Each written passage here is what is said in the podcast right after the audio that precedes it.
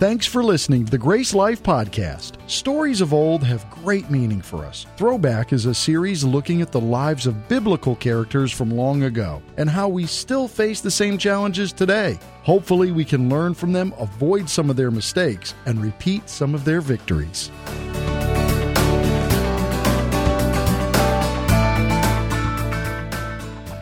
Just as Jesus took twelve ordinary men and raised them up to be apostles who changed the world, just as Abraham had three hundred eighteen trained men in his household, and just as Paul took a young man Timothy and raised him up to pastor the church in Ephesus. Here at Grace Life, we also believe the best model for finding ministry leaders is not hiring based on a resume, but raising up within our own family, helping each other to become all that God has called us to be. So, for these three weeks, we're giving this opportunity to some of the young men God is raising up here at Grace Life. I'm asking you to join me and extend your best support and encouragement. Let's clap for them, let's shout for them, and let's show them how much we believe in them and all that God is doing in their lives. Good morning, guys. Good morning, guys. Welcome to Grace Life. I am not Jimmy. We look very similar, I know, but I'm not Jimmy. Um, my name is Brett, and I'm the worship and creative pastor here at Grace Life. And uh, I just have the greatest job in the world to pursue God through music, to be able to speak. I tell you what, I just want to say thank you to Jimmy for giving me this opportunity to speak to you guys again. Uh, you guys are my family. I love you guys, and it's an awesome time to be able to speak to my family about important stuff. Jimmy is not here this week. He's actually in Orangeburg at Embark Church. Uh, it's one of our sister churches that uh, planted down there a few years ago, and they've recently gone through a difficult time. Uh, if you have a business or if you have a you know a, something that you do, and you have that one key person that that you wouldn't know what you would do without that person. Well, at Embark Church, that person um, died uh, tragically, and, and so Jimmy's down there to to preach and to help that church and and to uh, to give them vision and, and to help out. It's great that we belong and a, a part of a spiritual family, that we go and we help each other and, and we love on each other and we support each other. And so that's where Jimmy is this weekend. And um, I get the opportunity to kick off a new series. I'm really excited about this series. It's called Throwback. Now, you have stories. I have stories. This whole room has a whole bunch of stories. I'd love to hear them all at some point. And you know what? The older I get and the more experiences I have, the more I realize that the Bible stories that I just knew as a child really have so much wisdom for the things that I face in my life, for the challenges I face in my life, and for the issues I face in my life. There's so much wisdom we can gain. They're not just Bible stories, they're wisdom for us. And so what's going to be fun these next few weeks is that we, we get to talk about a story of ourselves, something we've gone through, and also talk about a throwback story, a story from the Bible that we can gain knowledge and gain wisdom and how that we can live our lives more like Christ and how God and who God is. So you guys ready to go? All right, I'm excited about this. Here we go. So when Jimmy asked me to do this uh, a little while ago, you know, I'm thirty-five now, and and that's not old yet, but it's not young yet anymore as I feel as I get up in the mornings. And, um, you know, by the time you're thirty-five, you get a handful of, of stories. You've been through a few things, and you've gone through a few challenges, and And so I was trying to think, well, what story do I use? Do I use this story? Oh, that could, could I use this story, maybe. I really just didn't know what to talk about. And so I started praying, and one story just kept coming to mind, kept coming to mind, kept coming to mind. And we just went through this series about hearing God's voice, right? And so I was like, all right, God, I'll say that is you speaking to me, and that's the, that's the story I need to bring today. So that this story first starts, you have to meet a fifteen-year-old Brett. Right? A fifteen-year-old Brett. Yeah, you didn't know. This is a real throwback, right? fifteen-year-old Brett, and he had just found out about the classical guitar, and it rocked his world. Fell in love with it. Its music, its technique. And at fifteen, I knew God wanted me to be a professor of music. I'd never been to college, had no idea what a professor did, but I knew that's what I wanted to do. I knew that's what God had called me to be. And so from fifteen years on, every decision I made, every choice, every thing I had to, had to, had to figure out, I made with a decision in mind of what would a professor choose? What would a professor choose? So out of all the colleges I got into, which one would a professor go to? He wouldn't go to the small college. He'd go to the difficult college, right? Okay, let's do there. all right, what courses this semester? If I have these these options, which one would a professor choose? Well, he wouldn't choose the easy courses. They would choose the difficult choices, right? courses, right? The, the hard professors that you hear about, horror stories from your classmates that are ahead of you. This person, don't take their class because their tests are incredibly difficult.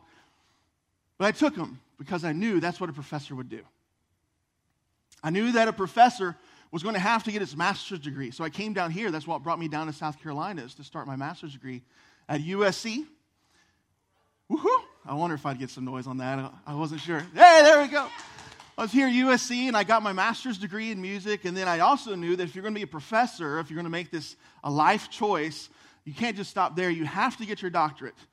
And so started my doctoral program. Elaine and I had just gotten married around that time, and every decision I made was, what would a professor do? What would a professor choose? Because I knew what God had called me to do. To be a music professor somewhere in the United States. I had no idea where. All right, so let's fast forward to a thirty-three-year-old Brett. This is a few years ago. And now I'm at the end of my doctorate. I only have my dissertation and a few things left. And now it's time. Now it's time to put almost two decades of work to its purpose. Now it's time to write that resume and see how thick it is and see how awesome it is and all the courses and the classes and the places I've played and all this stuff. It's time to send it out to all the job applications I could find and see where God's going to place me, see where I'm going to land. It was really exciting. It's a culmination of a lot of work. So what I did is a part, really literally it was a part-time job applying for all these jobs. I sent out over sixty applications to different jobs, from the biggest of cities to literally the tiniest little towns in Iowa. Like, you've never heard of these places. The only job I did not apply for was a job for a professorship in Japan. And I talked to Elaine about that. She's like, why don't we just at least keep it in the continental United States? You know what I mean? We have family and friends. Japan's pretty far away. And I was like, but they have tea. Tea is awesome. But it's all right. If you know me, I love tea, so. That's the only one I didn't apply for. So I applied to all these jobs. Over eighteen months of work applying these jobs. And you know what happened? Nothing. Nothing happened. Not one single interview. Not one single callback.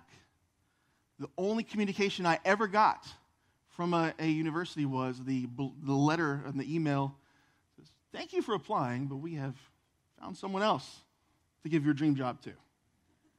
Wow, those, those are fun. I really hated my email for quite a while. Nothing happened. And I would love to stand here today and say, you know what, I just had this faith, I trusted God, and you know all these things happened, but you know what, the truth of the matter is, I was angry. I was mad. God and I had some really interesting conversations during this time. So I let God know how disappointed I was. I had worked for almost two decades. This is something you put in my heart. I worked hard. I said no to so many things so that I could come to this point, and you disappear on me.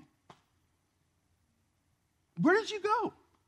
Why did you do this to me? Why did you bring me down to South Carolina to come down here and then to totally come up dry? I fell into that actual depression. It's a really, really, really difficult season in my life. What I didn't see was God was working out a provision and protection in my life, that in the midst of my struggle, he was still good. You know, the throwback story that, that came to mind when we're looking at struggle and, and not knowing where God is in your life and finding difficult moments and not knowing when they're going to end or not knowing what God's going to do with this situation that might never end. The person that, that comes to my mind is Joseph.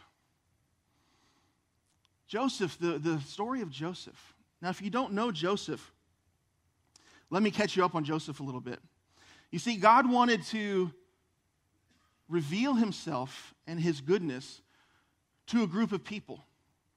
So he came to Abraham, and he made a covenant with him and said, through you, all your descendants, a great nation will come, and I will be with you. You, You will be my people, and I will be your God.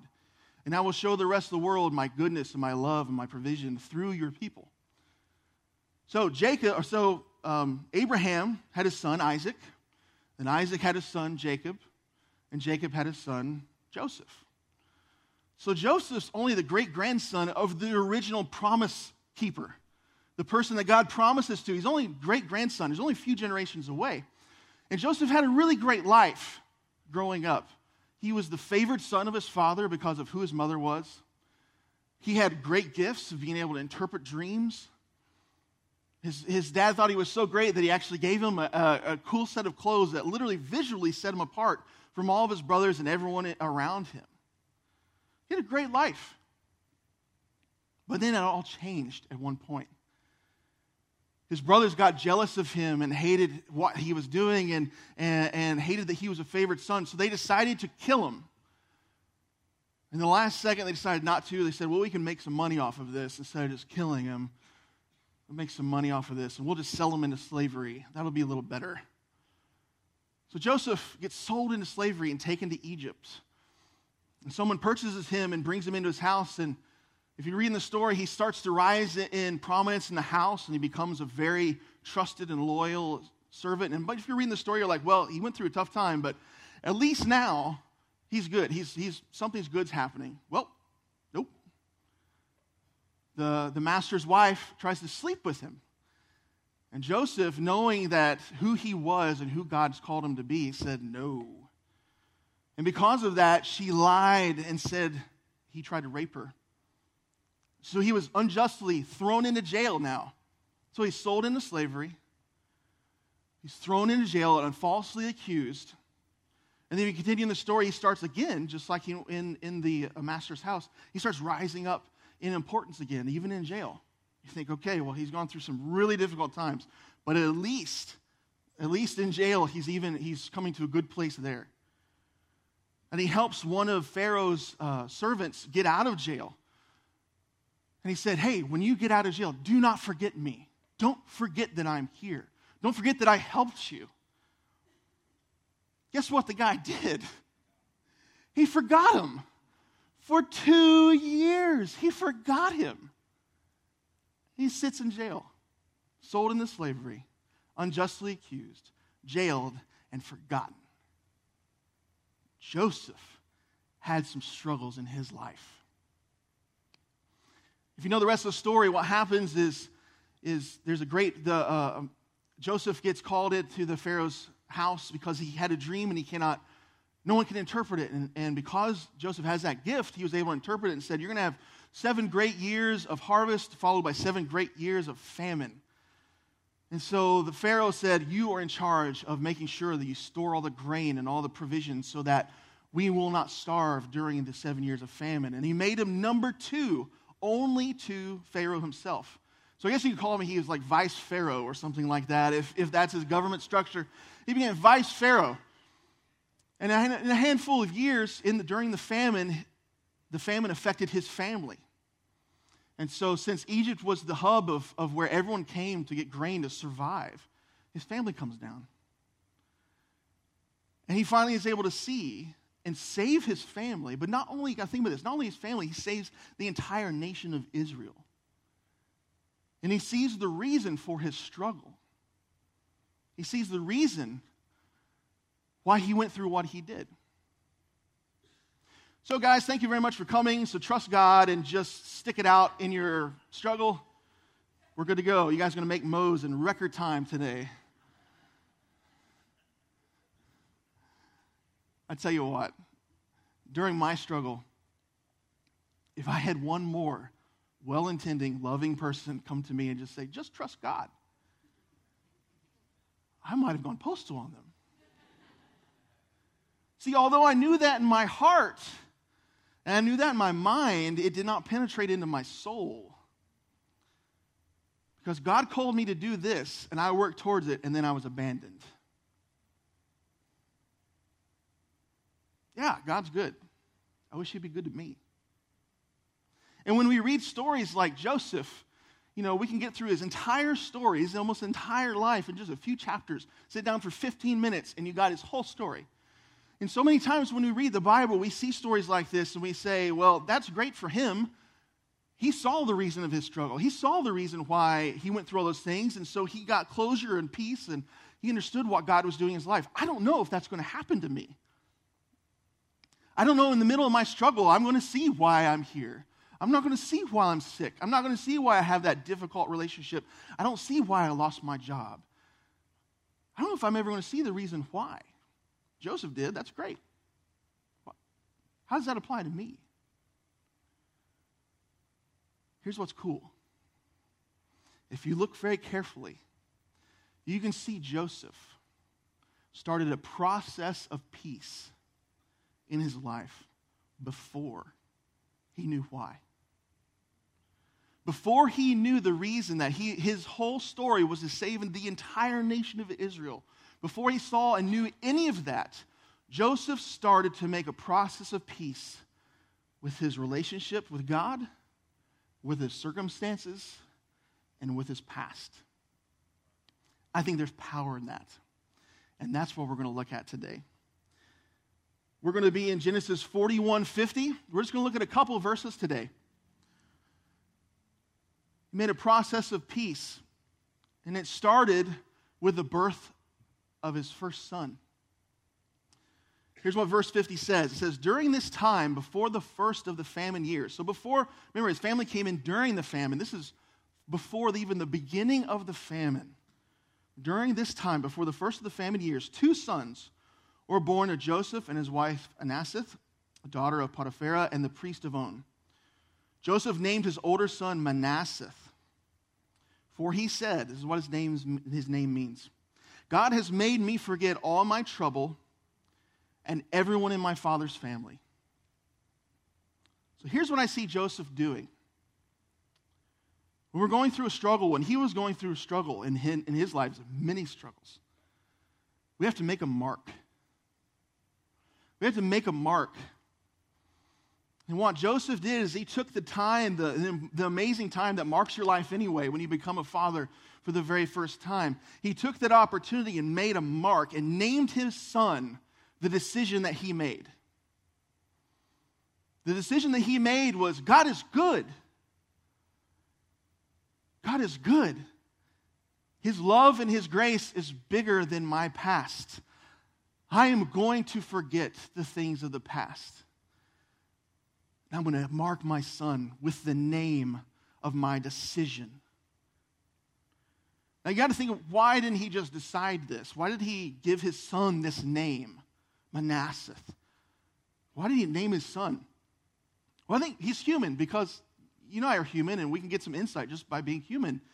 How many times in your life when you have a struggle, or I can't count the many times during, during this time of my life where I woke up and maybe I got a really great sleep that night and I'm feeling good and the birds are chirping and there's bright sun and I'm thinking, okay, today, I'm going to make peace with things today. I'm going to do it today. I made the decision. I made, I'm going to make peace today. And then by ten a.m., some thought entered your brain, someone said something to you, and you've lost it. You've lost your decision. It's because this is not a one-time decision. You make a mark. You do not make a decision. You make decisions day by day, hour by hour, moment by moment. This is what I am going to do. I will forget what is behind me and I will look forward because my God is good. He made a mark. He named his son this. Every time he saw his son, he was reminded of his choice. Every time he said his son's name, he was reminded of his choice. He made a mark. He made a decision to make the decision the next moment and the next and the next. He made a mark. He started a process of peace without knowing his why, the story he went through. He started a process of peace without knowing why. The next thing we can learn, I think we can get even more insight with the name of his second son.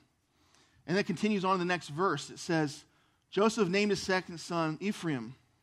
For he said, and this is what his name means, God has made me fruitful in this land of my grief. God has made me fruitful in this land of my grief. See, what I think, you know, there's a few months, year or whatever, or two years between his first and his second son. And you can see Joseph's growth in his decision. So when we were going through this time, I believe he started to grow in trust. He started to grow in trust. He started to seek out the good. He started to seek out and be intentional about the good around him. Even if you start at, that's a beautiful rock. Good job, God, that's a beautiful rock. Start there. Move on. Find something else. That's a beautiful tree. Thank you for letting me see it. He started to pursue and be intentional with finding the good around him. God has made me fruitful. God has made me fruitful. Every time he called his son's name, God has made me fruitful. I will focus my eyes on that. God has made me fruitful. He still has no clue why his struggles were. Why? He still has no clue about the purpose of what he went through. But yet he's there. He's starting a process of peace. You know, one of the, my favorite things, I have two boys as well. One of the, my favorite things to do is when I get to go home and I unlock the door and it creaks when I open and I hear two voices, Dad, Dad, and they run. And there's really a pitter-patter of feet. That's not just a phrase. That's a sound. That's a sound description. Plop, plop, plop, plop, plop. Little Flintstone feet hitting the floor. That's a sound that I love. And say, Maddox, Rain, I'm home. They come over and give me hugs or grab my legs or whatever or run from me and I chase them. I can just imagine Joseph as a father coming home and saying, Manasseh, Ephraim, I'm home. And what he is doing, he's reminding himself, God is good. I am not my past. God is good. I am not my past. I will keep my decisions in front of my eyes and on my lips because there's no way I can get through this by deciding this once. This is a constant decision that I am making, and I will make a mark, and I will find the good in my situation without knowing why I'm here. Manasseh, Ephraim, Manasseh, Ephraim. Constant reminders of his decision. I think one of the last things we can dis- we can gain from seeing how he named his sons and how he started a process of peace in his life and his circumstances. It's the second half of the name of his second son. You know, the first half he says, I, God has made me fruitful. And he didn't say after that, awesome. God has made me fruitful, so I'm good. God has made me fruitful. So all that stuff in the past, I don't even remember. It's numb. It didn't exist. No. He said, God has made me fruitful. Where? In the land of my grief. Joseph was honest about where he was. He was seeking the good, but he was honest about where he was. So many times we pursue things to numb what we do. We pursue success. I'm successful, so all that stuff doesn't matter anymore. Or I'm, I'm this, so this doesn't matter anymore. Or we'll, or we'll put on the classic uh, mask to people, the, the answer, hey, how you doing? And the automatic answer is, I'm fine, great, I'm good. When you were totally not. Or maybe you put that mask on in front of yourself in the mirror and say, no, we're good, we're good, we're good, we're good, we're good, we're good. Just keep thinking that, we're good. Or maybe you put a mask on between you and God. Say, God, we're good. We don't need to talk about anything. Let's just leave that where it is. I don't, I don't, I don't need you on this. We're, we're, I'll just figure it out. He was real. The thing we can learn is that he was honest with his pain. Be honest with your pain. Going through struggle is difficult. You don't have to lie about it. You don't have to say, no, that really didn't hurt, while you're wincing inside. He made a mark. He searched the good, and he was honest with himself.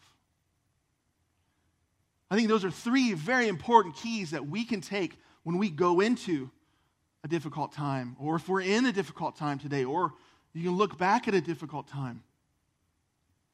You know, the questions we have to ask ourselves is this. During a time of struggle, what would your life look like in the middle of your struggle if you made a mark? What would your life look like if you made a decision, and then another decision, and then another decision, and then the same decision again, and again, and again? What do your circumstances look like if you started to grow in trust? Little by little, by little, by little. Just grow in trust. Or what peace could you bring your struggle if you could just be honest with your pain. If you could be honest with God, if you could be honest with a friend about where you're at, don't try to cover it up, mask it up. What peace could you bring yourself? You're just honest with yourself about where you are or where you've been. Start a process of peace. Start a process of peace. You know, those eighteen months were really difficult. A lot of struggle. But looking back in my life, I started a process of peace with my circumstances and with God on a couch on a Friday afternoon with Elaine. She was about six months, maybe six months and a week or two, pregnant with Rain, our second son. And I came in and I sat on the couch and I said the unthinkable, which was, for me at the time, what if we stayed in Columbia? This was. You can ask anyone at Grace Life who knew me at that time. They'd ask me, how are things going? And I would say, well, I don't know where I'm going to be, but the one thing I know is that I won't be here. Hey, guys. I knew that. That's the one thing I knew. So I said the unthinkable. What if we stayed here? And what if I started leading worship again? If we stay here, we'll get a house. We'll start leading worship again. Maybe I need to start making peace with where I'm at, with God and my circumstance. And here's what I didn't know. That God was working out a powerful story of provision in my life that I didn't see. I didn't understand what was going on. In the middle of my frustration and anger with God and, and the difficult conversations we had, God was good and I didn't even know it. Because here's what I didn't know. You guys know my wife. She plays on the drums, and she was the uh, person telling you about Serve Week uh, a little bit earlier. Love my wife. Well, you might not know this guy, though, as well. This guy is Rain. This is our second son. I decided to pick a picture of him in his natural state, which is a dirty face. You'll clean it, and you'll turn around and be like, where'd you find that much dirt in the house? I, we, we have a pretty clean house. Where did you find that? This is Rain. And what I didn't know when I sat down on that couch and started a process of peace, that God was providing for him and my wife. See, what we didn't know, that Elaine had a syndrome called HELLP syndrome. It affects zero point zero three percent of all births. zero point zero three. That's like lottery winning percentages. And I found myself three weeks later on a Monday morning, three a.m., holding a three-year-old Maddox in the E R with my wife, who I've seen go through natural birth, and then this was a pain level on another scope. She was in so much pain, and we found out she was in full liver failure. I sure would like a good God then. I had one. Because what I didn't know in my frustration that I was still here, I didn't know that God had us already at the hospital, the one hospital in Columbia and the surrounding area that even treats this. We were already there. Didn't know it. The doctor that was on call that night just saw this rare syndrome the week before and was reminded of the one test that you can run to find out this is HELLP syndrome. Because the dangers of this syndrome is that it masks itself on typical pregnancy issues, and so people don't catch it, and then really bad results happen because of that. And I know beyond a shadow of a doubt that if I was in the middle of Iowa or Idaho or anywhere else that I was, the chances of a good intending doctor not to run the right test are astronomical. And Maddox and I would have a very different reality than we do today. Little did I know that the best NICU around was at that hospital, and all Rain had to do when he was taken out was go up one flight of stairs. That's all he had to go. Didn't have to be medevaced anywhere. They had to take him on a short elevator ride, and he was where he needed to be to get the treatment that he needed to survive. God was working a powerful provision in my life in the midst of my struggle. I've never been more grateful for so many rejections in my life than I am today. Each one of those no's, I almost should put it on my wall and say, thank you, Jesus, for what you did, because you knew more than me. You knew more than what I understand. You are good. I would have chosen to be rejected if I had your knowledge.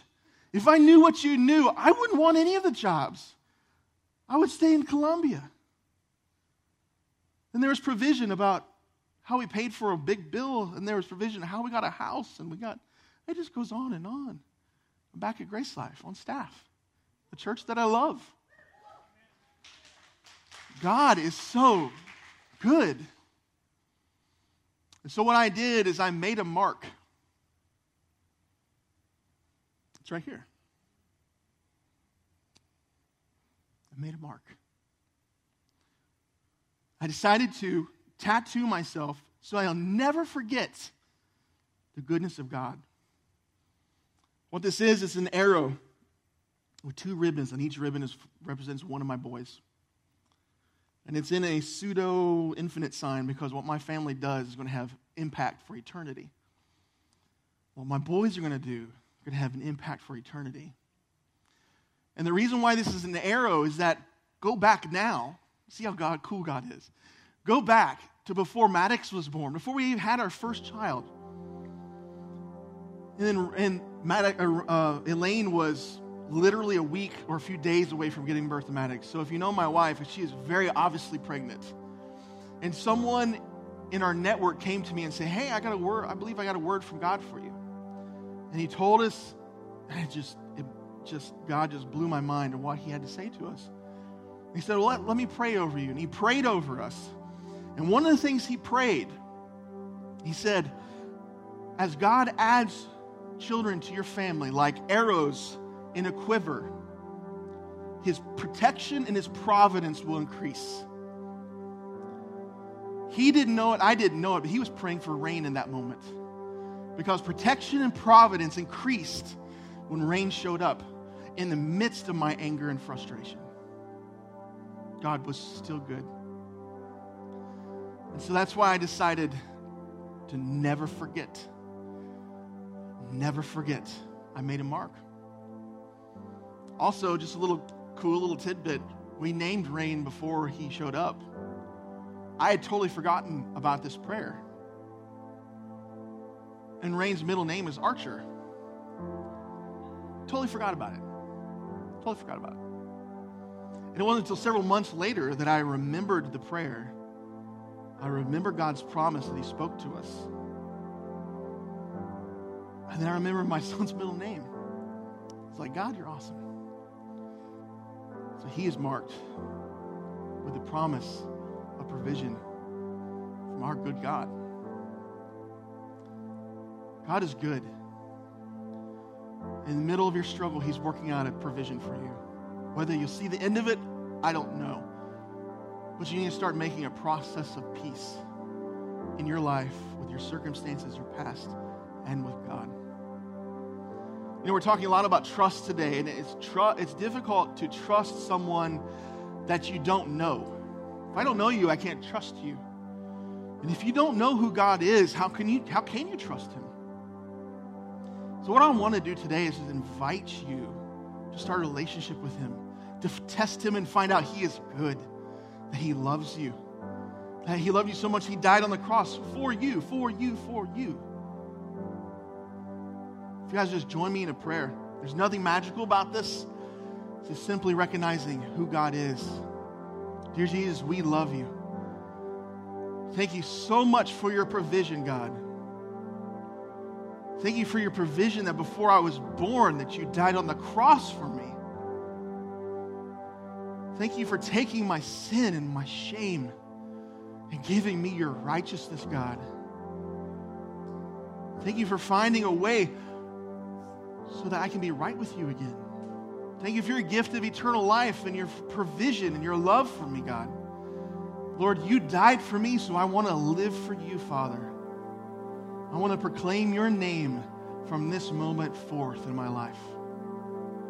It's in your name we pray. Amen. Thanks for listening to the Grace Life Podcast. For more information about us, you can go to gracelife dot me. That's gracelife dot me. You can also follow us on Facebook at facebook.com backslash gracelifeme and on Twitter at Grace Life Church.